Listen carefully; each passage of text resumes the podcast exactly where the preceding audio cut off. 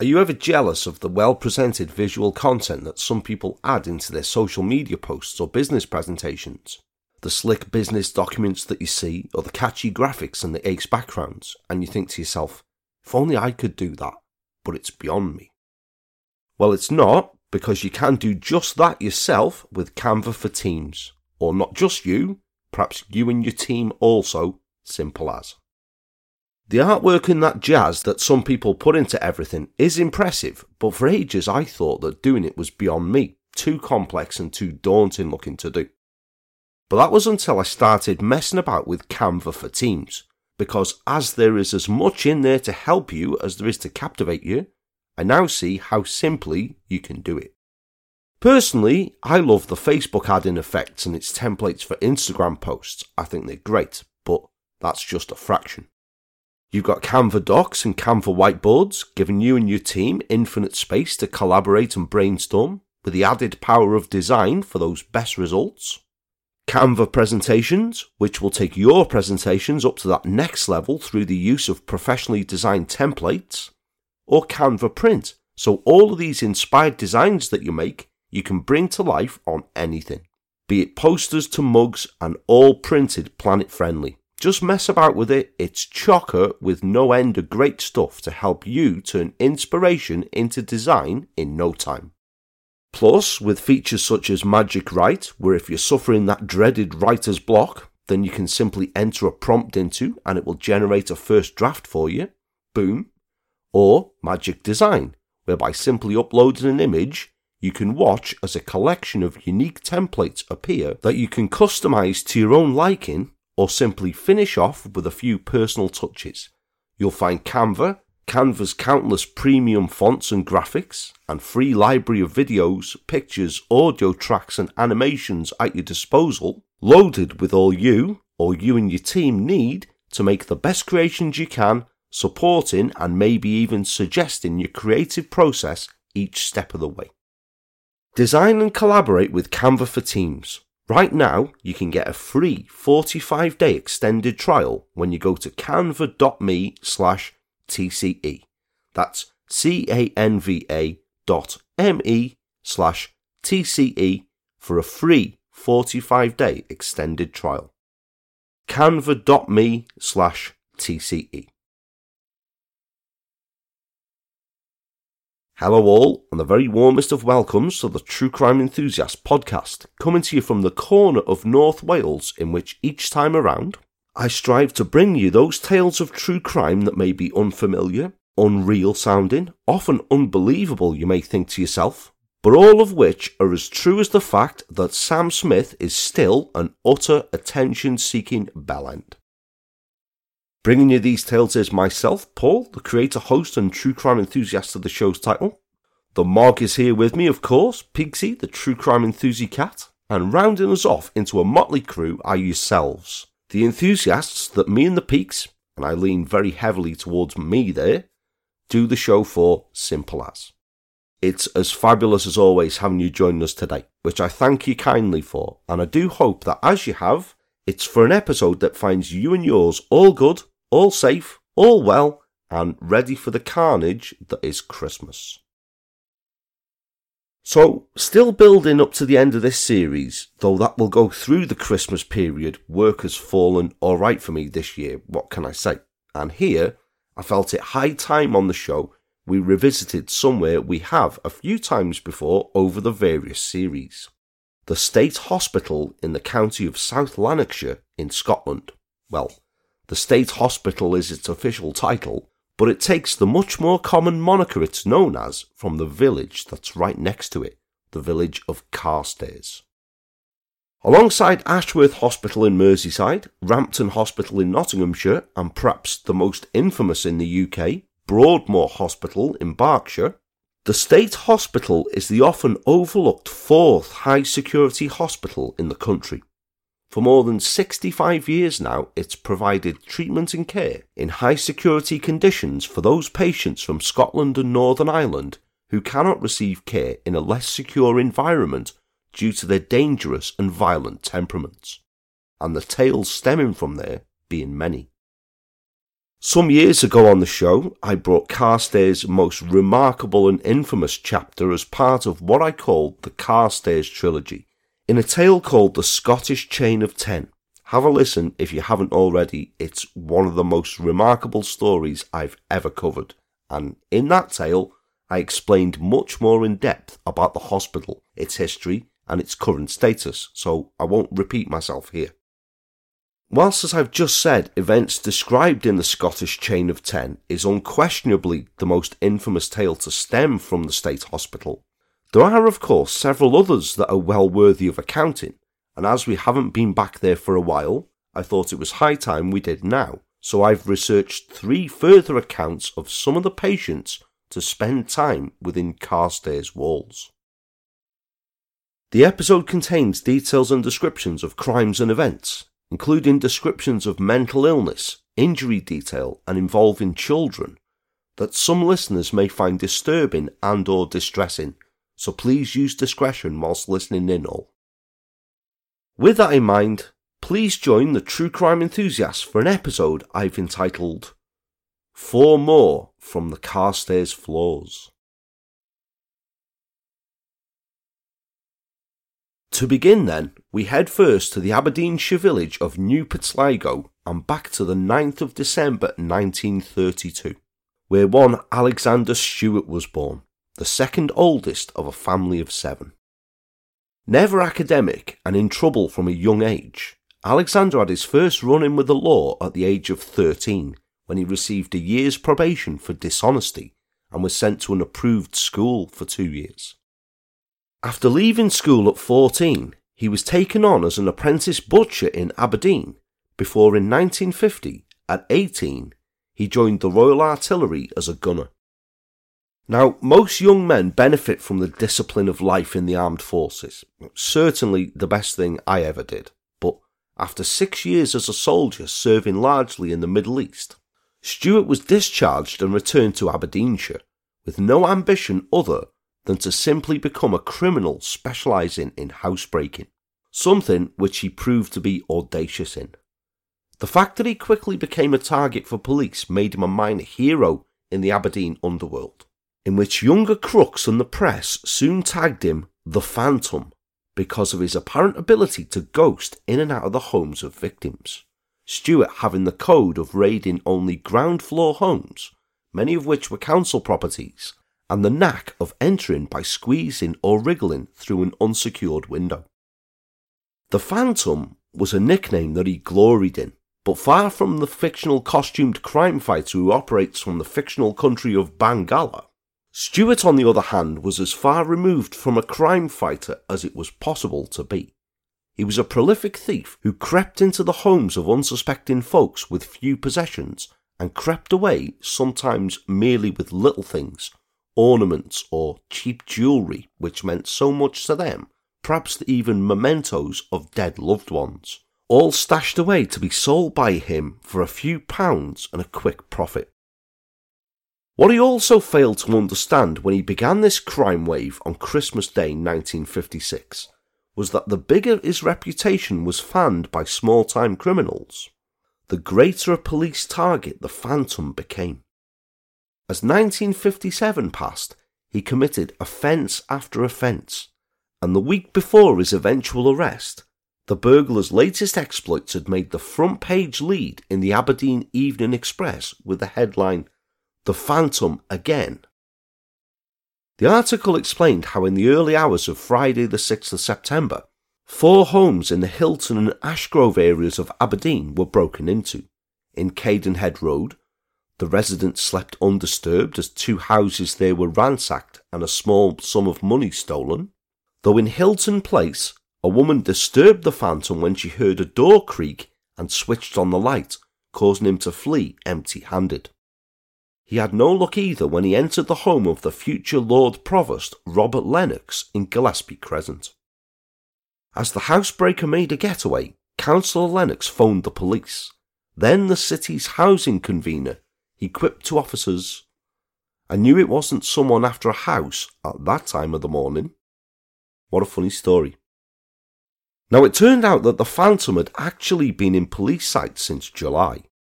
They were convinced from intel received that Alexander Stewart was their man, but they were not prepared to pounce on him until they felt the circumstances in which they did would ensure him coming before a court.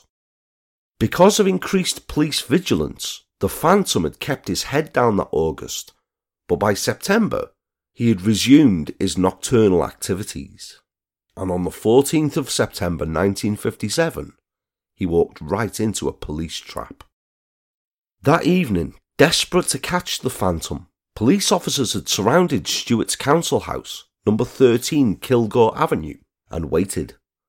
During their vigil, they learned that two houses had been reported as broken into in nearby Harris Drive in Tillydrone, and at around 3 a.m., Stewart was apprehended as he slipped inside the common lobby at number 13. Knowing his luck had finally run out, he told the arresting officers, almost resignedly, All right, fellas. At the police station, the officers discovered that Stewart's haul from that evening included cash, sweets, matches, a fountain pen, cigarettes, and a postal order.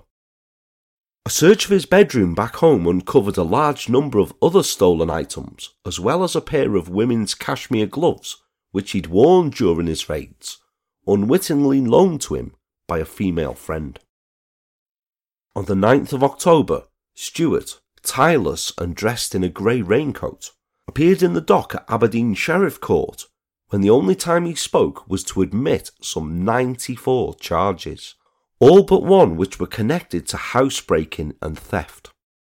Stewart pled guilty to 55 counts of theft by housebreaking, 25 of housebreaking with intent to steal, 11 of attempted housebreaking with intent to steal, 1 of theft by housebreaking and opening lockfast places with intent to steal, 1 of theft, and 1 of driving away a motorcycle in Middlefield Terrace in Aberdeen. The value of the stolen property he had admitted to taking came to £280, 10 shillings, under £6,000 in today's money, but of which only £18 and 3 shillings, round 300 quid, was ever recovered. Stewart listened as Mr. A.L. Nixon, prosecuting, said his conduct had caused considerable alarm in Aberdeen, especially in homes where the only male resident was on night shift or there was no man living there, and because of the widespread publicity of his campaign, Stewart had been dubbed the Phantom. In the public interest, I would like to make it clear that he was far from that, the Procurator Fiscal said, adding that although Stewart was unemployed, he was not prepared to go without, which had been the motive behind his extraordinary series of crimes. Hugh Cochrane, defending, said that Having committed the first two crimes, Stewart had then grown in confidence, and housebreaking had merely become a regular part of his life. Otherwise, he was quiet and inoffensive and had cooperated with the police since his arrest. Mr. Cochrane added, I think he is somewhat frightened and deflated now that this stage has arisen.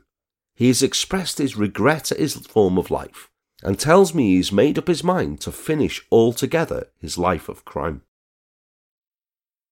Sheriff Aikman Smith had considered sending Stewart to the High Court for sentence, but because of the accused's age and the fact that the longest ever jail term he had served was three months, he decided to impose the maximum sentence he could give there, imposing a sentence of two years' imprisonment.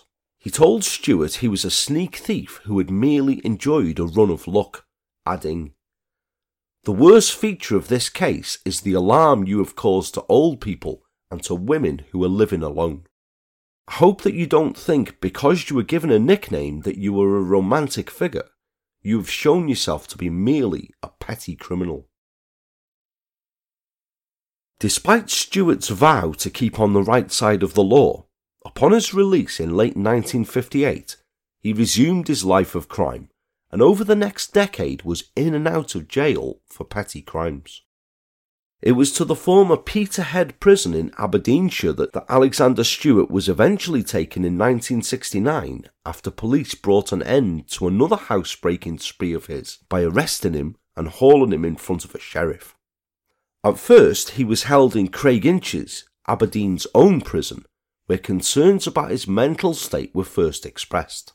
But then he was moved up to Peterhead, where the jail there truly was the pit of the prison system, a stark, antiquated dump where the amenities were little better than those of a medieval dungeon, and where the prison service sent the worst of the worst to fester in the damp, cramped, overcrowded cells. A true spawning ground for depression. And whilst there, Alexander Stewart had more reason than many to slide down into a deep melancholy depression, which I shall come on to shortly.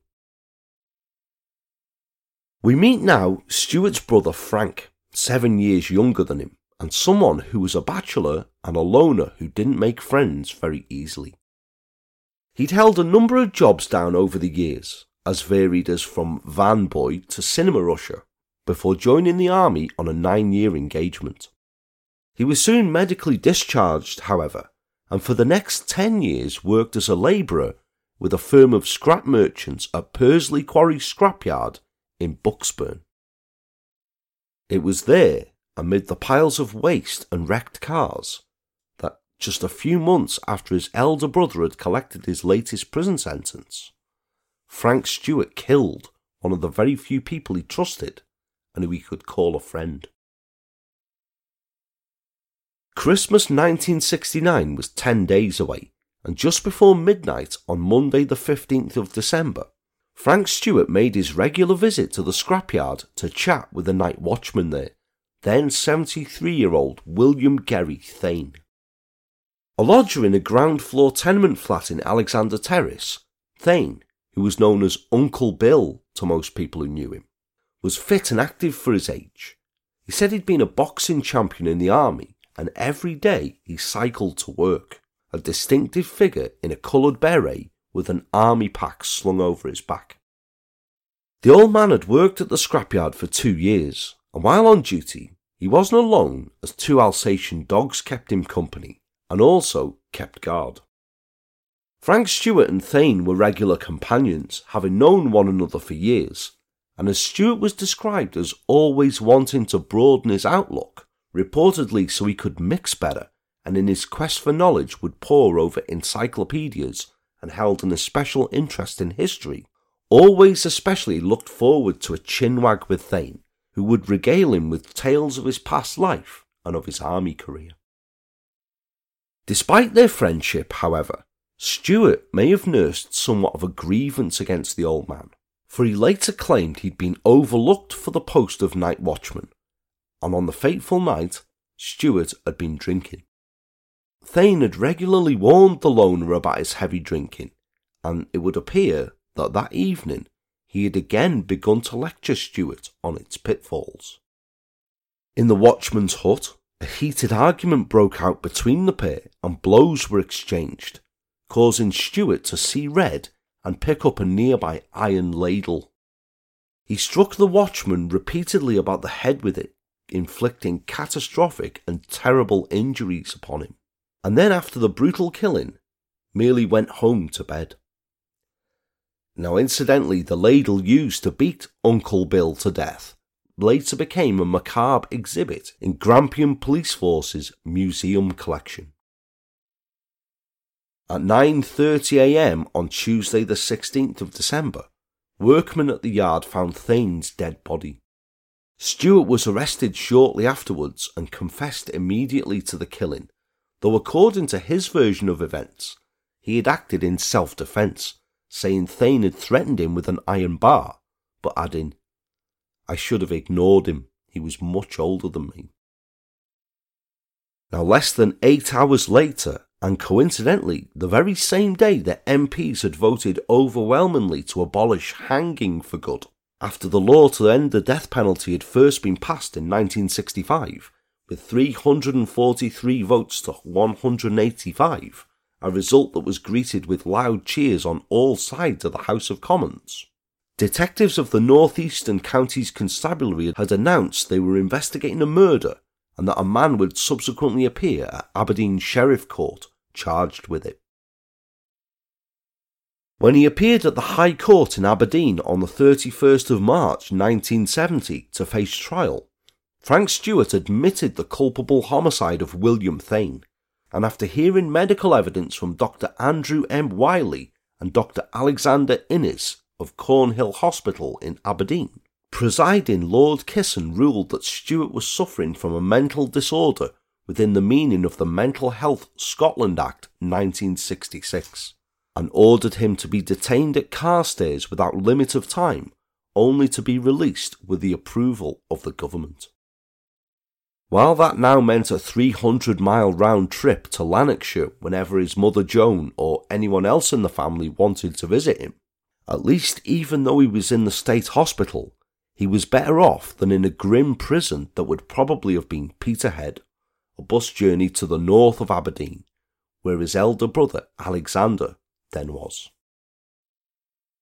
Within a year of Frank's committal, however, the aforementioned same doctors returned to the same witness box of the same court after Frank's wayward brother, Alexander, by then 37 and newly released from Peterhead prison, appeared there charged with murdering 40 year old Daphne McWilliam at her home at 54 Raeden Crescent in Aberdeen by stabbing her repeatedly with a knife or similar instrument and striking her on the head and face with a pan as well as being also accused of murdering his own 32 year old wife, Shirley, of 179 Deeside Gardens, by repeatedly stabbing her at a business premises in Moyer Crescent. The Phantom had made a massive jump in his criminal career. Eight years before, in 1963, a steadying influence had entered Alexander Stewart's life in the shape of Shirley Loney, an attractive divorcee five years younger than him. The second youngest of five children, Shirley had attended Hilton Secondary School, had a few varied jobs after leaving there, and had married in her teens, though this marriage had quickly broken down.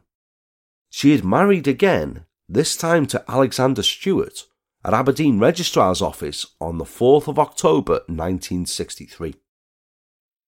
Now, if anything good could be said of him, it was that Alexander worshipped the ground on which his wife Shirley walked, and he idolised the three sons that his marriage to Shirley were to produce. He had told friends when she accepted his marriage proposal in 1963 that he was the happiest man on God's earth. But it didn't take Shirley long to have doubts as to whether she'd done the right thing by marrying him. An intolerable strain was, was placed on their marriage as Stewart, who had been working as a labourer at Perth Hydroelectric Board, soon reverted to his criminal past. But as he was no master criminal, leaving his wife to bring up their three young sons alone whenever he was behind bars. Determined that her sons would not follow the path of their father into prison, she was constantly pleading with her husband to stay on the straight and narrow. But her own happiness gradually turned to disappointment as her words constantly fell on deaf ears.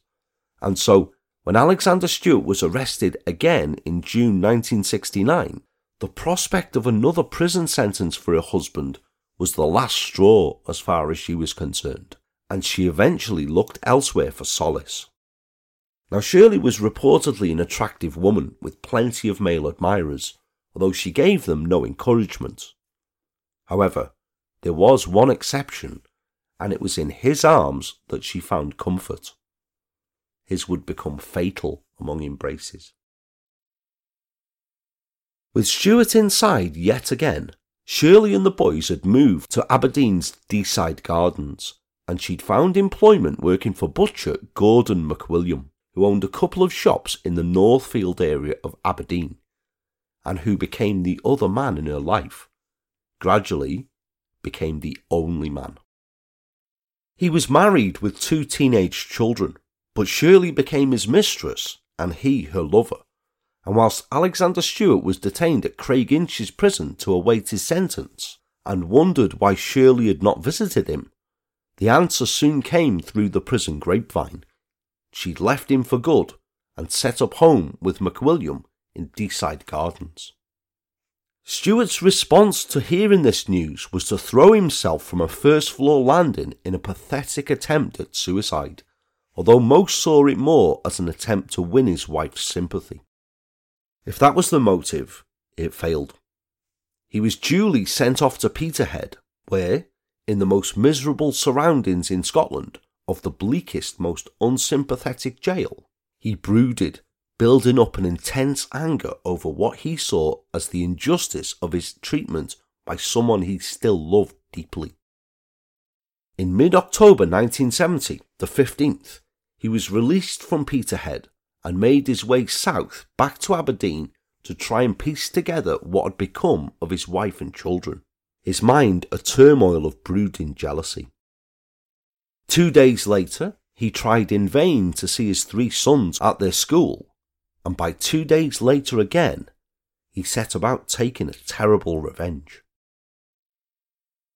He was already on £5 bail from Aberdeen Sheriff Court on a breach of the peace when at 4 pm on that cold October afternoon in 1970, the terrified screams of his wife rang out in Northfield.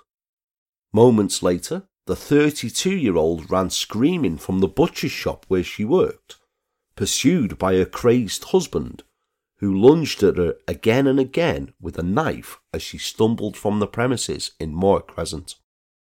He stabbed her again and again as she tried to reach the grocer's shop next door before she finally crumpled in a blood spattered heap in the shop doorway. As grocer James Morrison dialed 999, and as three fear stricken youngsters were ushered out of the shop to safety by neighbour Mrs. Rennie McClellan, who owned the nearby newsagents, stunned passers by would later tell how, as Shirley lay bleeding to death, Stewart had leaned over her and whispered, I love you. Then, in a frightening act that was both out of frustration and another suicide attempt, Stewart smashed the plate glass window of a nearby shop with his bare hands and then sat down to await the arrival of police. Though Shirley Stewart was rushed by ambulance to Aberdeen Royal Infirmary, she was sadly found to be dead on arrival. Then, with Stewart in custody and a couple of hours after being called to the murder scene at the shop, detectives got another emergency call, and this time from someone living within a mile of the murder scene. The McWilliam children were wondering why there was no response from their mother to their knocks after arriving home from school. No smile and answering hug and no tea on the table for them. And so the youngsters, aged 16 and 13, had knocked on the door of a neighbour wondering if perhaps their mum had popped in there for a chat. The neighbour, concerned at the eerie silence from Daphne's home, climbed in through a window to make the dreadful discovery of the body of 40 year old Daphne McWilliam, the wife of Shirley Stewart's lover, stabbed and battered to death, a coat carelessly slung over her body, on the kitchen floor of her home, number 54 Raeden Crescent. It was revealed later that the killer had telephoned Miss McWilliam, given her a false name, and later he had gone to her home. Stewart had decided that his first call that afternoon would be to the butcher's wife, Daphne. Now, she too had seen her life shattered by her husband's affair, and perhaps Stewart felt that in her he would find condolence, maybe he even hoped she could help him to win back his wife by persuading her husband to return to her side. No one would ever know why she agreed that Stewart could come to her home, nor would anyone know the exact sequence of events that took place in that house. What was known was that Daphne's children would never again see their mum alive, for not long after her unexpected visitor had arrived, she was dead, viciously battered and stabbed in a maniacal frenzy. This terrible and unexplained deed done, Madman Stewart then set off on the next stage of his mission of mayhem, to now look for McWilliam and Shirley, hoping to find them together in the shop where they worked. After a journey across Aberdeen, he discovered her lover wasn't there, but Shirley was, resulting in the carnage I described moments ago. When Alexander Stewart appeared at the High Court in Aberdeen on the 26th of January 1971, only two witnesses were called the earlier mentioned Dr. Wiley and Dr. Innes. Dr. Wiley, a physician superintendent at Cornhill Hospital, told the court Stewart suffered from a mental depression with psychopathic personality and that he was also suicidal. Dr. Wiley, who had researched the accused's family's history, the court hearing that Stewart's younger brother Frank was already in Carstairs for a very serious offence, told Mr. J.R. Craik, defending, that Stewart had said the background to the offences was his discovery, upon being released from prison, that his wife was living with another man. He had called on this other man's wife, had an argument or quarrel with her, and had killed her.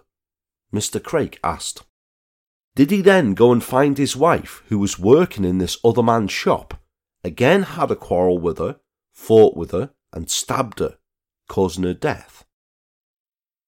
Dr. Wiley said he believed this to be the case. Dr. Innes, a medical assistant at the hospital, then told the court of two suicide attempts Stewart had made in 1969. In March that year, he had been admitted informally to Kingseat Hospital in Aberdeenshire after he tried to kill himself by coal gas poisoning, which had been brought on because of depression and marital and financial problems. He'd ignored medical advice and had immediately discharged himself from hospital.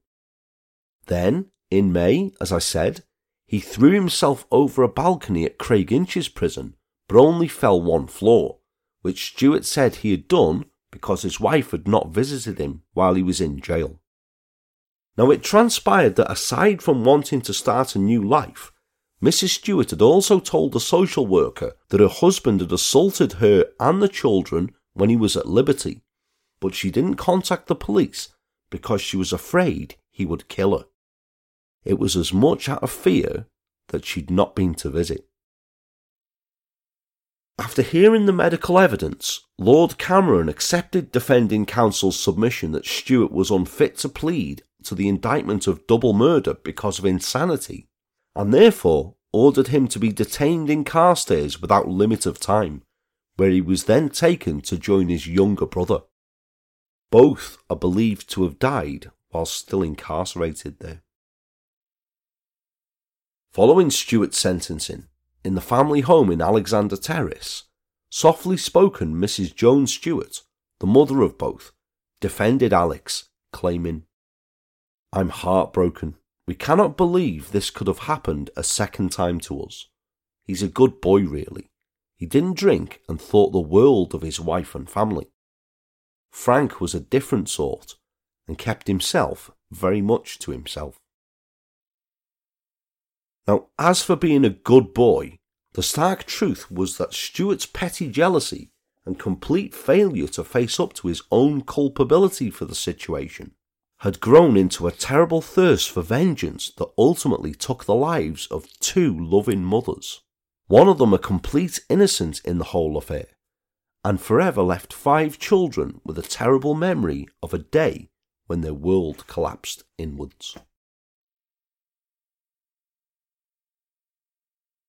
We skip forward five years now to 1976, and the words echoing around the High Court in Glasgow on the afternoon of Monday, the 26th of April of that year, from 59 year old Thomas Wallace as he was dragged from the dock there were Please, please, not Barlinnie. Please don't send me to Barlinnie. The thin faced, dark haired Wallace had very good reason for not wanting to be sent to the prison in the northeast of the city, known as the Bar-L or Glasgow's infamous Big House, the largest and reputedly toughest prison in Scotland. He had just been given a life sentence for the horrendous killing of a friendly little boy, and he knew that other prisoners there, many with families and children of their own, would show no mercy on a monster who harmed children. In fact, they'd be waiting to exact their own punishment on Wallace with homemade weapons or clenched fists. He knew he was in not only for a beating, but he could expect delights such as urine in his tea or over his bedding, feces or ground glass in his food, and a regular kicking when he showed his face in the exercise yard. and at the age of 59, he no longer had the strength to fend off the attacks of younger, stronger convicts. His only respite would be to request to be placed in solitary confinement under the official Rule 48, which reads Where it appears desirable for the maintenance of good order or discipline or in his own interests that a prisoner should not associate with other prisoners, either generally or for particular purposes, the governor may arrange for the prisoner's removal from association accordingly. But despite this, like every other inmate and member of the prison staff, Wallace knew that that was no guarantee of safety, for someone had to bring him his meals, and it was the work of just a moment to contaminate them. His consolation was that he knew he wouldn't be at Barlinnie for long before being sent to Peterhead, where he would at least have the relative protection of other long termers who, like him, were there because they'd murdered or molested youngsters. But nonetheless, the spell he faced in Barlinnie beforehand would be a living hell. For that Monday, Wallace had just become the most hated individual in Scotland. The twisted perpetrator of a crime so appalling that it churned the stomach just thinking about it. Ten year old Christopher Doyle, the boy he had slaughtered three and a half months before, was a lovely, trusting kid who had died horrifically simply because his killer blamed him for being responsible for a tiny crack in his bicycle mirror. Oh, yes. It's fair to say that Wallace's life until that day had been as miserable as the crime for which he'd just been jailed. But if he hoped for any kind of sympathy, he was on a loser, for Wallace had always been a blemish on society, someone who offered and gave nothing to it. Reportedly, as a teenager, he was shunned by others, for Wallace was a bully who took out his unpredictable bursts of violence on the younger children he would associate with, an adolescent with no interest in girls. When he was 20 years old in 1936, he had picked an argument with a boy aged 9 in Ayrshire. The child tried to get away, but Wallace was having none of it, punching and kicking him in a frenzy and then even trying to drown him. Now, thankfully, the child survived and was able to tell police about his ordeal, so Wallace was arrested and charged with attempted murder. It had long been suspected that there was something mentally wrong with him, and a police officer who investigated his background described him in a wonderful example of non PC as not being the full shilling. A line my mum still uses to this day, actually.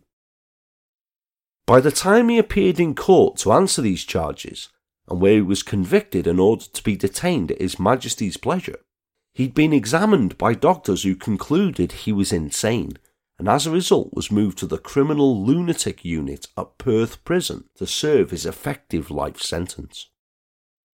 It was also that year, in 1936, when plans were being discussed to open a state hospital for the dangerously insane at Carstairs and by the time the hospital was up and running and began taking patients in 1957, Wallace, who was still locked up and regarded as a potential menace, was among the first there. He spent two years at the state hospital before he was transferred on licence to Dykebar Hospital in Renfrewshire, where security was much more relaxed, a move that at the time made some wonder whether it was really possible for such a disturbed character to make what amounted to an astonishing improvement. As tales for another time will show, it wouldn't be the last time the judgment of the Carstairs management would come into question. Those who knew Wallace raised their eyebrows even further when 12 years after he arrived at Dykebar in 1971, he was given an absolute discharge from there freedom to rejoin the society he had abused and been removed from in 1936, having been incarcerated as a patient for 35 years. Because his original sentence had been the equivalent of detention for life, permission for his liberty had to come from the then Secretary of State for Scotland, who basically rubber stamped the recommendation of hospital doctors and psychiatrists. But were they right? Time would tell. The problem for Wallace when he was absolutely discharged was that at 55 years old, he had nowhere to go. He was homeless, friendless, jobless, and pretty much hopeless. There is very little to research about his early life, but it seems that family was non existent for him. Nobody wanted him or wanted to even remember him. And so at Dykebar, managers took pity upon him. They gave him an attic room above one of the hospital blocks, and even a paid job there as a domestic, cleaning, scrubbing, and performing simple maintenance tasks. And so his remained a familiar face around the hospital. He spent his free hours and days just wandering aimlessly around the grounds, or riding the bicycle that he had bought out of his wages, his pride and joy, his first real possession, which he spent hours polishing and had even forked out a few pence to buy a mirror for, especially always making sure the mirror was crystal clear. Largely a loner, now and again Wallace tried making friends, but because of his mental health problems and because he was institutionalized, he found it difficult to gel with other adults. So it was then that his old penchant for spending time with youngsters re-emerged. Wallace eventually found friendship with 10 year old Christopher Doyle, a bright and friendly child, and one who was never without a smile. The boy's parents, who lived in a cottage in the hospital grounds, both worked at Dykebar Hospital, his father Joseph was a male nurse there, while his mother Monica was a trainee nurse, on top of caring for their three children. Like other parents, they'd warned their children about the perils of talking to strangers, and they'd made it clear to Wallace in a friendly warning that they wanted him to stay away from Christopher, though this was not heeded, and the odd friendship continued, with Wallace allowing the child to ride his bicycle. Then, one day in January 1976, the fourth, Wallace noticed that his beloved bicycle had a cracked mirror. It was a tiny crack, almost so tiny you couldn't see it, but it was enough to reawaken the long dormant temper in Thomas Wallace. Of course, he couldn't possibly have done that to his most prized possession. His mind wouldn't even entertain that possibility. So it must have been his friend Christopher and in the still clearly sick mind of Thomas Wallace, he planned what he felt was deserved punishment for this for Christopher death. At a deserted house near to the hospital grounds, Wallace went and hid a hammer and a length of tape. Then later that day lured his young victim there with promises that he could ride the bicycle. When unsuspecting Christopher arrived, Wallace launched immediately into a horrendous attack upon the boy, smashing him on the head with a hammer with a force so powerful that the tool broke until he fell unconscious, at which point Wallace then wrapped the tape around the youngster's neck, pulling it tight and strangling him. When he was sure the boy was dead, and he was more than likely killed almost instantly from the hammer blows, Wallace then threw his body into the Todd Burn, a stream that ran through the grounds of Dykebar Hospital, and then wheeled his bicycle away.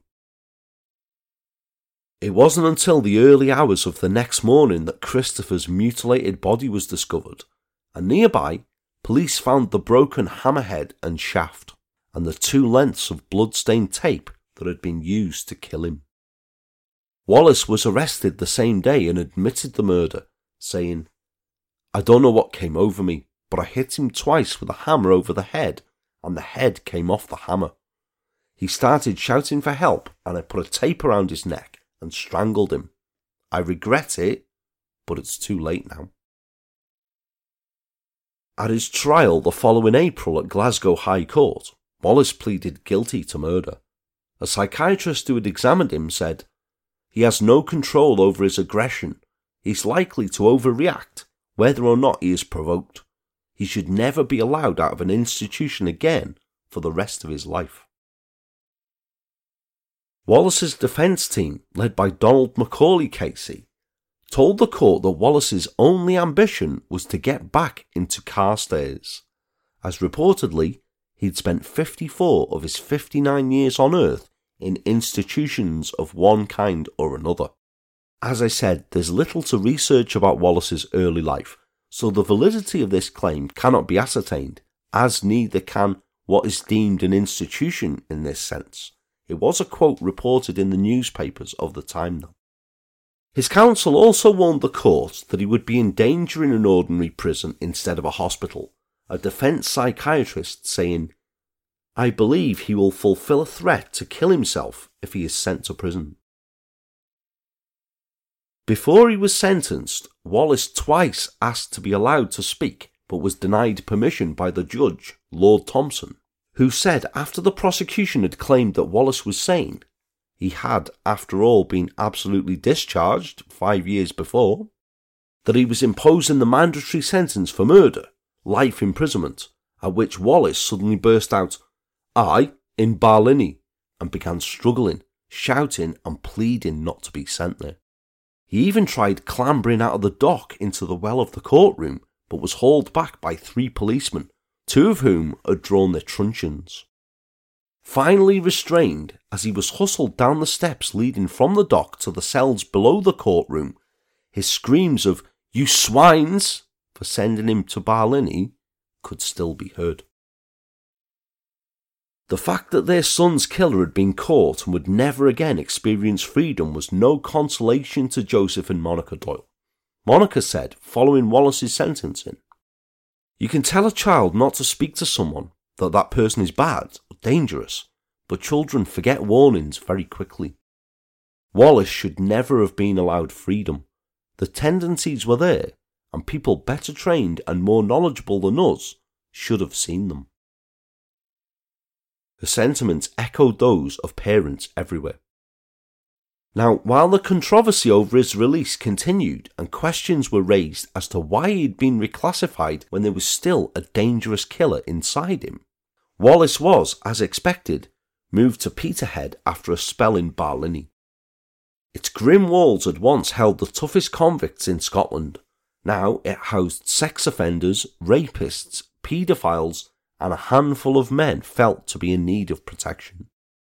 He had made no secret of wanting to be returned to Carstairs, but it was pointed out to him that doctors had said he was sane, and after just six miserable months at Peterhead, one day in early 1977, strung himself up in his cell and took his own life, a fate that many believed he deserved, for it meant that he would harm no more children. So, we've heard tales of jealousy, the utmost horrors stemming from petty arguments or the most minor of infractions. But for the final account this time around, which took place more than a quarter of a century after Wallace's horrific crime, this can only be described as pure illness in the truest sense, for there was no possible other explanation than that, no motive whatsoever. On March the 9th, 2001, then 35 year old John Gourley checked himself out of Dykebar Hospital, the scene of Wallace's horrific crime a quarter of a century before, and returned to the home he periodically shared with his then fiancée, 22 year old Brenda Durbin, and her 4 year old son Luke, a house in Cunningham Road in the North Ayrshire town of Saltcoats. Now, why exactly he had isn't documented, but it is understood that for whatever reason, Gourley had checked himself into Dykebar Hospital for a psychiatric assessment as a voluntary patient the previous day, but had discharged himself before this was completed after staff had discussed with him possibly giving him medication. His behaviour was a bit odd sounding in the days and weeks leading up to this, but I shall come on to that in a bit. Now, that Friday evening and into the Saturday, Brenda had had raging toothache. Such a horrible pain that, isn't it? And one that really does drive you right up the wall, isn't it?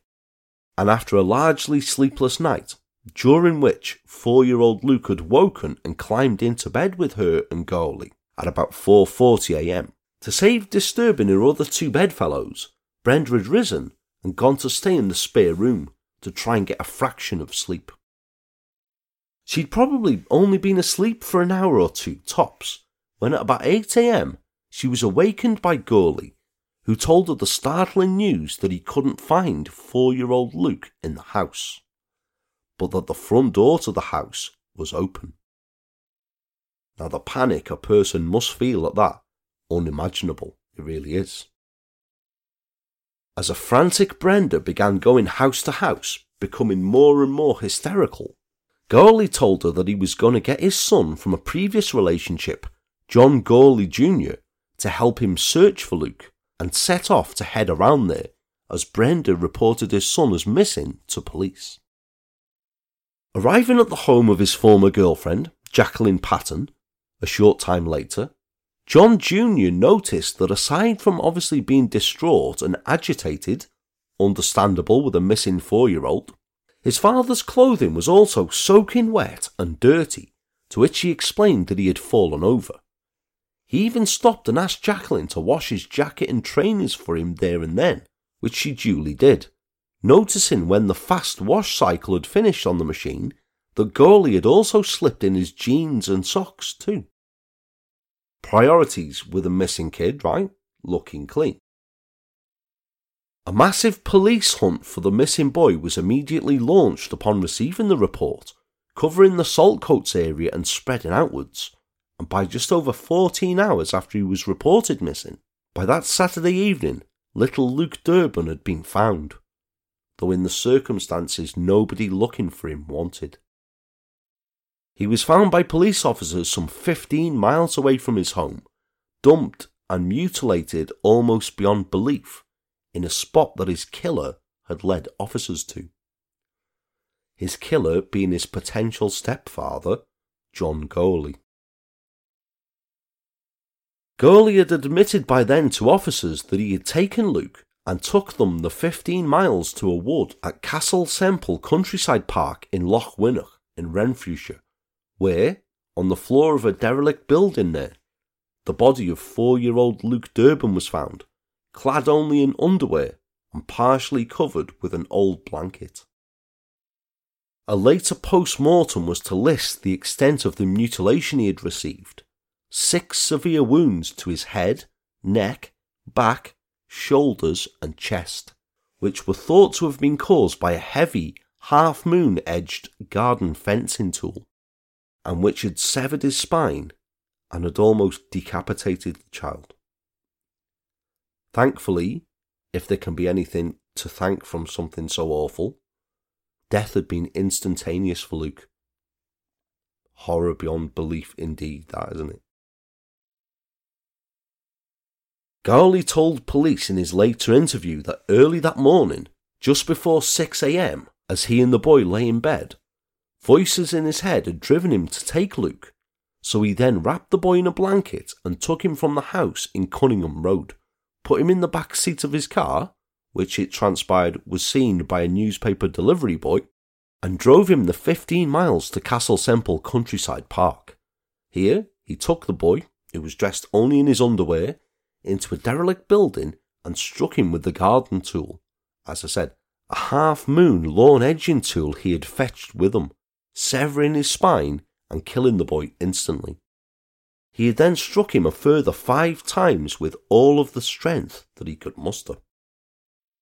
Gourley claimed that he had killed Luke to protect him and his mother from people who he imagined were after the child. Out to get them was the phrase he used. Referring to these voices, he told officers, I took him to a place that they kind of showed me to. If I hadn't done it, they would have taken him. They put out a pole, a brush pole with a big chopper on the end of it. I was to hit him with it. He didn't know I'd done it. Stuff for nightmares indeed, eh? On Monday, the 12th of March 2001, Gourley, his address given as Orchey Crescent, Foxbar in Paisley, appeared at Kilmarnock Sheriff Court, appearing in a private hearing before Sheriff Thomas Crone charged with abducting Luke and taking him to the nature reserve at Lochwinnoch, where he then murdered him. Gourley made no plea or declaration at this short hearing and was immediately remanded in custody to appear again at a later date. The following Monday, the funeral of little Luke Durbin took place at St Brendan's Church in Saltcoats, where about 500 mourners, family, friends, and locals and a number of senior Strathclyde police officers made up the congregation attending the service to pay their respects and to remember the boy described by all as a little angel. Among the dozens of floral tributes covering the funeral carriage was a Bob the Builder toy, one of Luke's favourites, and a bunch of lilies from the boy's grandparents, the card accompanying it reading, Our very special grandson, you are always in our hearts, and we will never stop hearing, I heard that. I'm going to miss you, Luke. With your help, we will meet again. Papa Gram. A card from Luke's heartbroken mother, Brenda, placed on a floral tribute in the shape of a train, read, To my wee petal, this card isn't big enough to say all the things I want, so I've written you a wee letter instead. All I will say, honey, is if you need me, even just for a squeeze and a hug, you blow your magic sparkles and I'll be there. Love you always, Mum. So crowded was the service that a crowd of mourners stood outside listening to the service as it was relayed over the church's loudspeaker system hearing Father Stephen Sharkey telling mourners. Luke could be described as your typical four year old, loving, caring, with no worries, sometimes a wee bit cheeky, but most of all a little angel, always polite, very observant, and at home here in this church, God's house. The hour long Catholic Mass ended with a playing of the Westlife song On Angel's Wings, at which Luke's mother wept uncontrollably to be consoled by her shattered family, and following the move in service, the mourners filed out and lined the road leading from the church entrance as the three car cortege containing Luke's family and his coffin left for a private family burial at Hawkhill Cemetery in Stevenston. Ahead of Gourlay's trial, details emerged of how his mind had become more disturbed in the weeks leading up to the horrific killing of Luke as it was documented that a week or so before he had admitted himself to Dykebar, he was trying to sell most of his furniture and had spent hours on the computer making a series of bizarre business or calling cards, which he handed out in pubs around the Renfrewshire area. The cards, which featured drawings of a lion, dragon, kangaroo, shark, and golden eagle, were each cut meticulously to size and then wrapped carefully in strips of sellotape to give the effect they were laminated, and read John Gourlay, lion tamer, kangaroo killer, tortoise trainer, shark shaker, rabbit plucker, eagle catcher, and dragon slayer. He finished it off with the word extraordinaire, which, for all his meticulousness, was spelt wrongly. Bizarre that or what, eh? One man who was given a card said, I was going to buy a wardrobe off him, but it didn't go ahead. He seemed okay, but I did think the card was weird. I'd no idea it was the same guy who had killed the boy until a friend told me. It made me a bit uneasy to know I'd been speaking to him. Criminal psychologist Ian Stevens said later The card is grandois and shows that this person believes himself to be almost capable of handling anything. It's meant to be tongue in cheek, but there's an underlying menace with the use of words such as killer and slayer. This is a man suffering from delusions. You think? On the 7th of August 2001, John Gourlay was ordered to be detained without limit of time at the State Hospital after presiding Lord Prosser directed the jury at the High Court in Glasgow to acquit him of the murder of, Luke Durbin because he was insane at the time of it. As full details of the crime and of her son's horrific injuries were relayed to the court, Brenda Durbin broke down in floods of tears. Dr. John Baird, a consultant forensic psychologist with Greater Glasgow Health Board, who had examined Gourlay following his arrest and charges, told the court that Gourlay said he had been hearing voices for a considerable time and had described to the doctor how he had seen garden forks in a nearby garden lying with their points facing upwards only shortly before the killing, which he believed held a special significance. The doctor told the court. This is a classic example of a psychotic phenomena. some individuals are unable to stop such hallucinations. Dr. Baird explained that people with a psychotic mental illness often fail to show signs of their symptoms, and often people living with them became too accustomed to their habits to notice, a point Martin Jones for the Crown agreed with, telling the jury that nothing had been detected by Luke's mother or Gourley's relatives, or even when Gourley went to a psychiatric hospital in the Paisley area. Dr. Baird could not explain why Gourley's illness had suddenly developed so drastically when it did, and with such tragic results, but said he had been undoubtedly suffering from it for a considerable period. Asked if doctors could predict the onset of the illness, Dr. Baird said, Not with any accuracy. Tragedies such as the one in this case are thankfully not common, but psychotic illness, unfortunately, is relatively common in the community one in a hundred in the population can suffer from it at one time in their lives. Dr. Baird affirmed there was no doubt Gourley's mental illness was genuine, and he concluded he was insane at the time of Luke's killing. Although he was at that time sane and fit to plead, Gourley was still suffering from a mental illness which warranted his detention without limit of time in the state hospital for the public's safety. Another expert, Dr. Colin Gray, a consultant forensic psychiatrist at the state hospital, where Gourley had been held since his arrest, told the court When I examined Mr. Gourley, his thinking was disordered. I felt his condition likely to be schizophrenia, and I am of the belief that he did not understand his actions at the time. He said Gourley had since undergone treatment and was making some progress. Now, after hearing evidence from the two psychiatrists, the jury accepted Lord Prosser's directions that Gourley was suffering from an alienation of reason at the time he killed Luke, and was therefore not guilty of murder. Lord Prosser told the jury, Even in a case when a person commits a crime such as murder, if they are insane at the time, the law does not hold them responsible. The prime issue in this difficult and unusual case is whether there is an issue of insanity and you have heard two expert witnesses say this was so. As her former partner was led away back to Carstairs, Gourley glanced at Luke's mother, Brenda, who was sitting in court surrounded by her family, and to which she broke down in tears at, staring at the floor. He is believed to remain in the state hospital to this day. Following the hearing, Renfrewshire and Inverclyde Primary Care NHS Trust, known as Renver, which runs Dykebar Hospital, refused to discuss the case, citing patient confidentiality.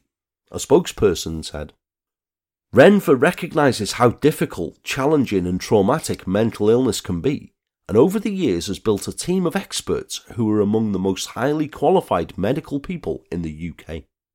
For reasons of patient confidentiality, it would be inappropriate to comment on any individual's treatment. However, like everyone else, we at Renver are deeply saddened by the incident which happened, and our thoughts are with the family. And you'd have to think someone who admits themselves as an inpatient to a psychiatric facility obviously doesn't do that lightly.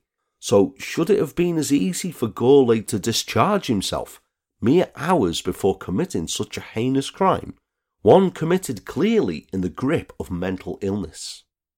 Should it be a waiver that it is a minimum of two or three days that you remain an inpatient if you admit yourself?